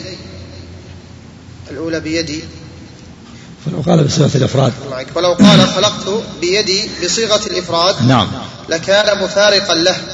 فكيف إذا قال خلقت بيدي؟ نعم. بصيغة التثنية. هذا مع دلالات الأحاديث المستفيضة بل المتواترة وإجماع السلف على مثل ما دل عليه القرآن كما هو مبسوط في موضعه. نعم قال خلقت بيدي في إثبات اليد. إثبات جنس اليد. بخلاف أيدينا. ما في إثبات الأيدي وإنما مراد العظمة ويكون بيدي إثبات ال- اليد وبلده مبسوطتان ومع كان ما خلقت بيدي في بيان أن لله يدين أن يدان. نعم. نعم. قال هذا مع دلالات الأحاديث المستفيضة بل المتواترة وإجماع السلف على مثل ما دل عليه القرآن كما هو مبسوط في موضعه مثل قوله المقسطون عند الله على منابر من نور عن يمين الرحمن وكلتا يديه يمين الذي الذين يعدلون في حكمهم وأهليهم وما ولوا. وأمثال ذلك. عن يمين الرحمن وكلتا يديه يمين. في إثبات يعني إثبات اليدين وأن كلاهما يمين في الشرف والفضل والبركة وعدم النقص والضعف. وإن كانت الأخرى تسمى شمال. وقال آخر من العلم لا تسمى شمال. وما ورد في صحيح مسلم. بشماله طعن فيه بعضهم تفرد بعض الرواة فيها. والأرجح أنها تسمى شمال تسمى يمين وشمال ولأن تقابل اليمين الشمال. لكن معنى قوله كلتا يده يمين يعني في الفضل والشرف والبركة وعدم النقص. خلاف المخلوق فإن اليد الشمال تكون فيها ضعف عن اليمين. نعم.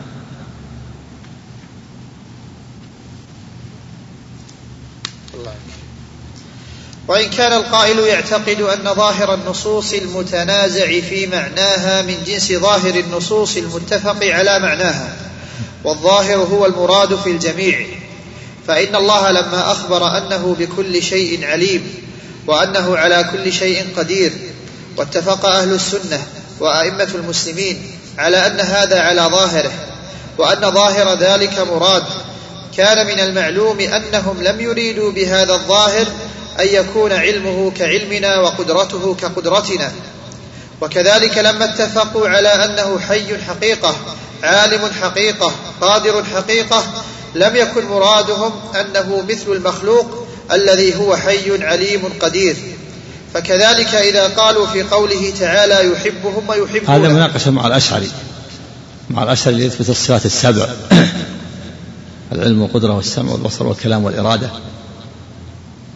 ويقول إن, إن ظاهره مراد. ثم ينازع في المحبة والرضا والغضب والعلو والاستواء. ويقول هذا ظاهر مراد وهذا ظاهر مراد. وأن الصفات التي فيها النزاع كالحب والرضا والاستواء مثل الصفات المتفق عليها وهي صفة السبع. ظاهرها مراد.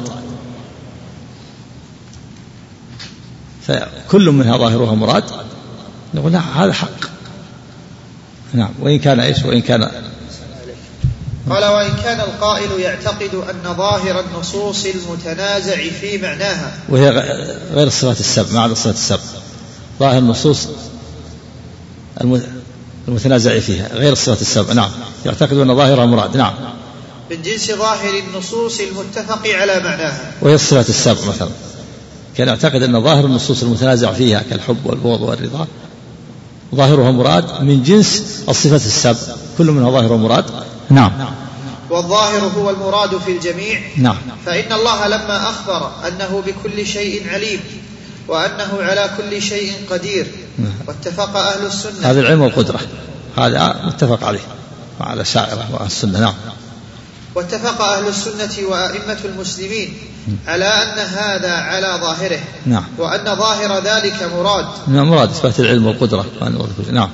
كان من المعلوم أنهم لم يريدوا بهذا الظاهر أن يكون علمه كعلمنا وقدرته كقدرتنا. يعني ليس المراد آه، التمثيل بصفات المخلوقين يعني اتفق أهل السنة اتفق الأشاعرة مع أهل السنة على إثبات الصفات السبع وأن ظاهرها مراد ولكن لم يريدوا بهذا الظاهر أن تكون مماثلة لصفات المخلوقين فكذلك ما ينازعون فيه من الحب والبغض والرضا. ينبغي أن يكون هذا يكون ظاهره مراد ولا يماثل صفات المخلوقين فلماذا تفرقون بين هذا وهذا؟ نعم. وكذلك لما اتفقوا على أنه حي حقيقة عالم حقيقة قادر حقيقة. فبقية صفات السبع الحياة والعلم والقدرة. نعم. لم يكن مرادهم أنه مثل المخلوق الذي هو حي عليم قدير. نعم هذا اتفق عليه أهل السنة والشعر قالوا الصفات السابع ظاهرها مراد ولا وليس مرادنا بالظاهر صفات المخلوقين. نعم. فكذلك إذا قالوا في قوله تعالى يحبهم ويحبونه. وهي الصفات غير السبع. كذلك صفات السبع مثلها من هذا الباب. المراد محبة حقيقية بغض حقيقي استواء حقيقي ولو حقيقي ولا يماثل صفات المخلوقين. نعم. كما فكذلك إذا قالوا في قوله تعالى يحبهم ويحبونه رضي الله عنهم ورضوا عنه. إثبات الرضا إثبات المحبة. كل هذه ينكرها الأشاعرة. نعم. وقوله ثم استوى على العرش. كذلك الاستواء هذه الصفات هذه ينكرها الأشاعرة. نعم. أنه على ظاهره لم يقتضي ذلك أن يكون ظاهره استواء كاستواء المخلوق. وكذلك إذا قيل أنت الله عنك فكذلك إذا قالوا في قوله تعالى يحبهم ويحبونه نعم. رضي الله عنهم ورضوا عنه. نعم. إذا قال أهل السنة إنها على ظاهره فهم ليس مرادهم أن بهذا الظاهر مماثلة المخلوقين في صفاتهم. ينبغي الأشاعرة أن يسووا بين الصفات وأن يثبتوا صفات السبب وغيرها. وكما قالوا في صفات السبب لا تماثل صفات المخلوقين فليقولوا في بقية الصفات لا تماثل صفات المخلوقين ويثبتون الظاهر في هذا وهذا. نعم. وقوله ثم استوى على العرش أنه على ظاهره. نعم. لم يقتض ذلك أن يكون ظاهره استواء كاستواء المخلوق. نعم. ولا حبا كحبه ولا رضا كرضاه. نعم. فإن كان المستمع يظن أن ظاهر الصفات تماثل صفات المخلوقين لزمه ألا يكون شيء من ظاهر ذلك مرادا. نعم إن كان يعتقد أن بالظاهر صفات المخلوقين لازم أن ينفي جميع الصفات السبع وغيرها. وإن كان يعتقد أن الظاهر ظاهرها لا يماثل صفات المخلوقين وأنه ما يليق بجل وعظمته فيقول هذا في الجميع. نعم. فإن كان. فإن كان المستمع يظن أن ظاهر الصفات تماثل صفات المخلوقين. نعم. لزمه ألا يكون شيء من ظاهر ذلك مرادا. لا السبع ولا غيرها. نعم. وإن كان يعتقد أن ظاهرها ما يليق بالخالق ويختص به لم يكن له نفي هذا الظاهر. لا لا في السبع ولا في غيرها. نعم. ونفي أن يكون مرادا إلا بدليل يدل على النفي. نعم. وليس في العقل ولا السمع ما ينفي هذا إلا من إلا من جنس ما ينفى به سائر الصفات فيكون الكلام في الجميع واحدا. نعم. السبع وغيرها واحد. ما في شيء يدل على التفريق بينها. إن كان ظاهرها صفات المخلوقين فلا فرق بين الصفات السبع وغيرها في جميع الصفات. وإن كان ظاهر الصفات السبع لا يماثل صفات المخلوقين فكذلك بقية الصفات. القول واحد في الصفات في بعض الصفات كالقول بعض في البعض الآخر. نعم. ما, الذي جعلهم يفرقون الأشاعرة؟ يقول هذه دل عليها العقل وهذه ما لم يدل عليها العقل. نعم. وبيان هذا أن صفاتنا منها ما هي أعيان وأجسام. نعم. وهي أبعاض لنا. عيان وأجسام. نعم. إيه مثل اليد والرجل. ولا هذه أبعاد. ومنها ما هو معاني مثل العلم والقدرة. هذه معاني. الصفات نوعان وكلها حق. صفات الرب حق يليق بجلاله وعظمته. مثل اليد والرجل مثل العين. ومعاني مثل العلم والقدرة. والسمع والبصر نعم.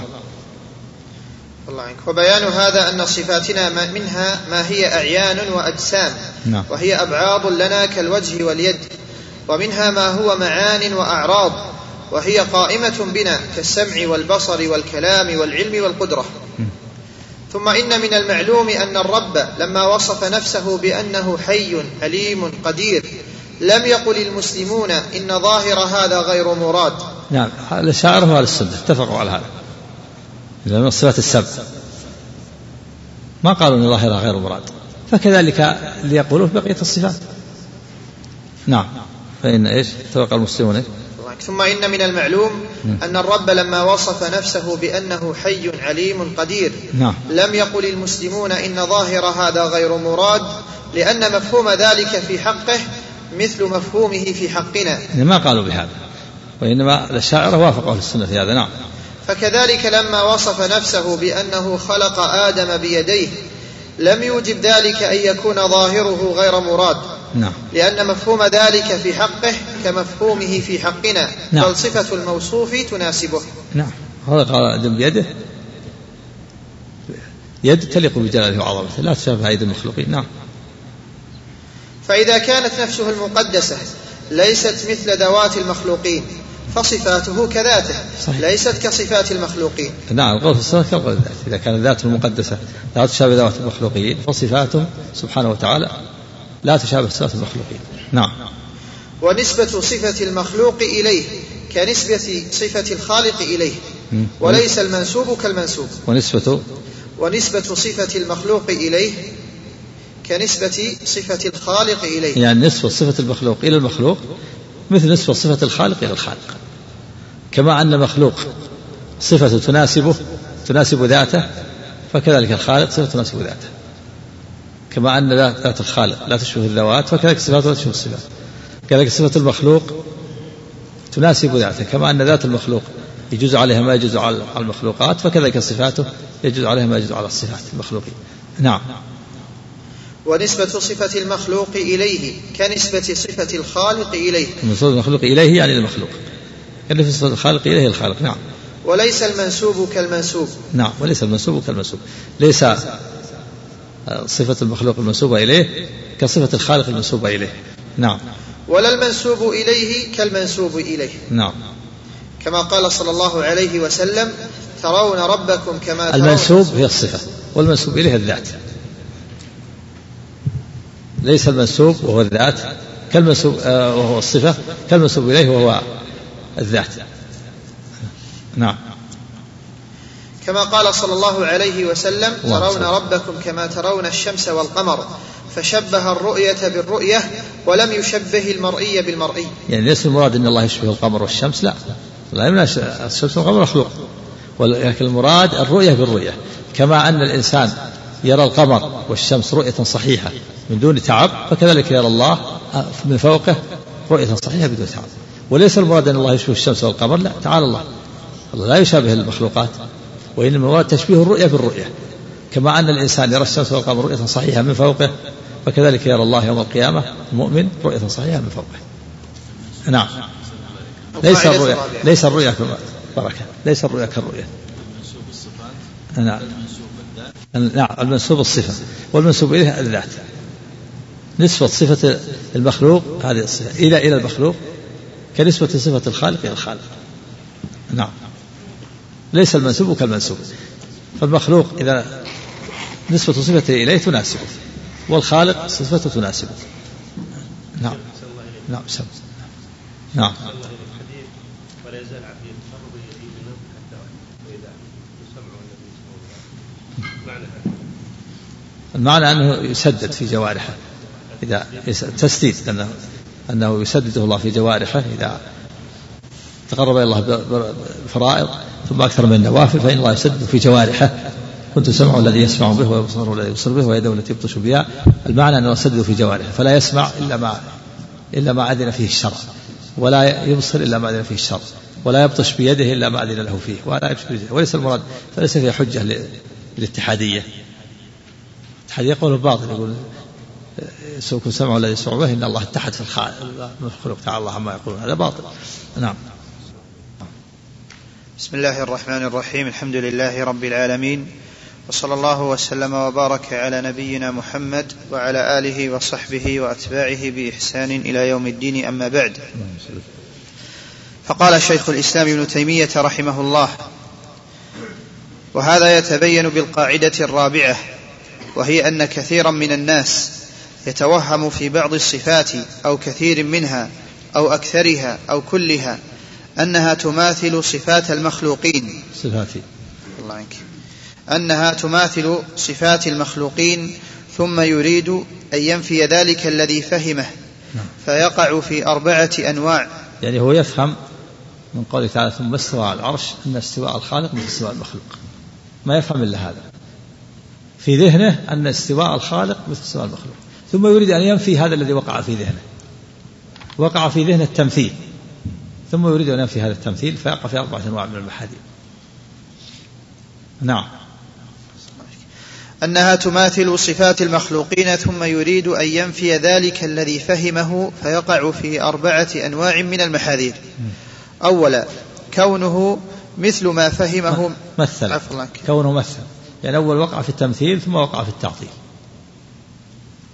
مثل أولا وشبه ثم عطل ثانيا. هذه المحذورات. ثم شبه بالموات والجماد والحيوان. نعم. اولا كونه مثل ما فهمه من النصوص بصفات المخلوقين نعم. وظن أن مدلول النصوص هو التمثيل. فالعلم يقول العلم الرب مثل علم المخلوق. سمع الرب مثل سمع المخلوق. استواء الرب مثل استواء المخلوق. هكذا. مثل أولا. فلما مثل عطل ثاني نفى الاستواء فوقع في التعطيل. أول مثل ثم نفى الصفة فوقع في التعطيل. ولما نفاها أيضا شبه بالجماد أو بالحيوان. نعم. ثانيا أنه إذا جعل ذلك هو مفهومها وعطله بقيت النصوص معطلة عما دلت عليه من إثبات الصفات اللائقة بالله. نعم. فوقع في التمثيل أولا ثم وقع في التعطيل ثانيا. نعم. بقيت النصوص معطلة. نعم ما دلت عليه. نعم. الله عنك. فيبقى مع جنايته على النصوص وظنه السيء الذي ظنه بالله ورسوله. حيث ظن أن الذي يفهم من كلامهما هو التمثيل الباطل. قد عطل ما أودع الله ورسوله في كلامهما من إثبات الصفات لله والمعاني الإلهية اللائقة بجلال الله تعالى. نعم. فالأول مثل يعني ما فهم من صفات الله إلا كما فهم صفات المخلوق. ثم يريد أن ينفي هذا الذي فهمه فيقع في تعطيل حيث فيعطل النص مما دلت عليه من الصفة. نعم. ثالثا أنه ينفي تلك الصفات عن الله عز وجل بغير علم فيكون غير معطلا. نعم. عطل بغير بغير علم. يكون ينفي صفة الاستواء بغير دليل. ورابعا أنه يلزمه أن يصف الله إذا نفى مماثلة المخلوقين. وقع في في التمثيل بالجماد أو المعدوم أو الممتنع فيقع في شر ما فر منه. هذه أربعة محاذير. أول مثل أولا. ثم عطل ثانيا. وثالثا أن تعطيله بغير دليل. ورابعا شبه الله بالناقصات من الجمادات والمعدومات والممتنعات نعم. ثالثا أنه ينفي تلك الصفات عن الله عز وجل بغير علم فيكون معطلا لما يستحقه الرب. رابعا أنه يصف الرب بنقيض تلك الصفات. من صفات الأموات والجمادات أو صفات المعدومات فيكون قد عطل به صفات الكمال التي يستحقها الرب. نقيضها نقيضها إيش؟ نقيض هذه الصفات. الصفات دلت على أي شيء؟ على الكمال. فوقع في النقيض وصف الله بالنقائص. بالجماد أو بالحيوان الناقص. أو بالجماد أو بالمعدوم أو بالممتنع. المعدوم هو الذي ليس له صفات. أو بالممتنع إذا نفى النقيضين. نعم رابعا. قال رابعا أنه يصف الرب بنقيض تلك الصفات من صفات الأموات والجمادات أو صفات المعدومات فيكون قد عطل به صفات الكمال التي يستحقها الرب ومثله بالمنقوصات والمعدومات. وعطل النصوص عما دلت عليه من الصفات وجعل مدلولها هو التمثيل بالمخلوقات فيجمع في كلام الله بين التعطيل والتمثيل فيكون ملحدا في أسماء الله وآياته. نسأل الله السلامة والعافية. نعم. مثال ذلك أن النصوص كلها دلت على وصف الإله بالعلو والفوقية على المخلوقات واستوائه على العرش نعم وهذه الأدلة كثيرة تزيد على ثلاثة آلاف دليل وهو العلي العظيم سبح اسم ربك الأعلى وهو القاهر فوق عباده. آمنتم ما في السماء. أدلة العلو والفوقية لا تحصى. وهناك أدلة الاستواء على العرش تصريح باستواء العرش في سبعة مواضع ثم استوى على العرش. نعم.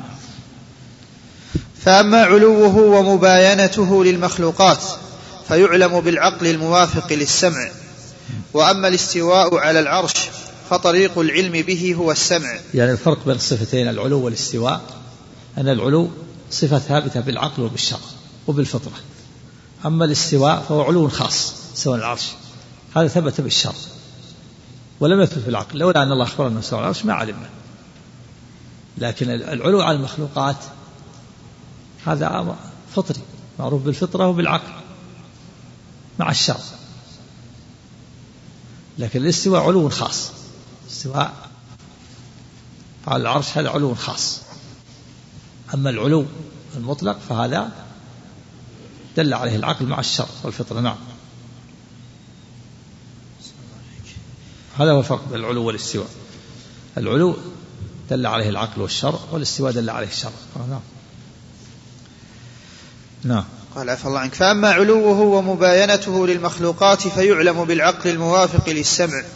وأما الاستواء على العرش فطريق العلم به هو السمع وليس في الكتاب والسنة وصف له بأنه لا داخل العالم ولا خارجه ولا مباينه ولا مداخله. كما يقوله المعطلة النفاة يفنق يقول لا داخل العالم ولا خارجه ولا مباينه ولا مداخله ولا فوق ولا تحته ولا متصل به ولا منفصل به. هذا له وصف بالمبتلى بالمستحيل. نعم. فيظن المتوهم أنه إذا وصف بالاستواء على العرش كان استواؤه كاستواء الإنسان على ظهور الفلك والأنعام. هذا أول ما جاء جاءهم البلاء أنهم وقع في أذهانهم التمثيل. يظن ثم استوى على العرش إذا قلنا رب استوى على العرش يصير مثل استواء المخلوق على الفلك والأنعام على الفلك السفينة وعلى الأنعام. فاللي على الفلك إذا ذهبت السفينة وخرق السفينة غرق. واللي على الأنعام إذا سقط الأنعام سقط. فقاس الرب على ذلك قال ما يمكن الاستواء لأن لو قلنا استواء العرش يلزم منه أنه إذا ذهب العرش سقط الرب. فننفي هذا. نعم. هذا هذا الوهم الفاسد. نعم. لما وقع في أذهانهم هذا نفوا الاستواء. فعطل. مثلوا أولا ثم عطلوا ثانيا. نعم. فيظن المتوهم أنه إذا وصف بالاستواء على العرش كان استواؤه كاستواء الإنسان على ظهور الفلك والأنعام كقوله وسخر لكم من الفلك والأنعام ما تركبون لتستووا على ظهوره فيتخيل له أنه إذا كان مستويا على العرش كان محتاجا إليه.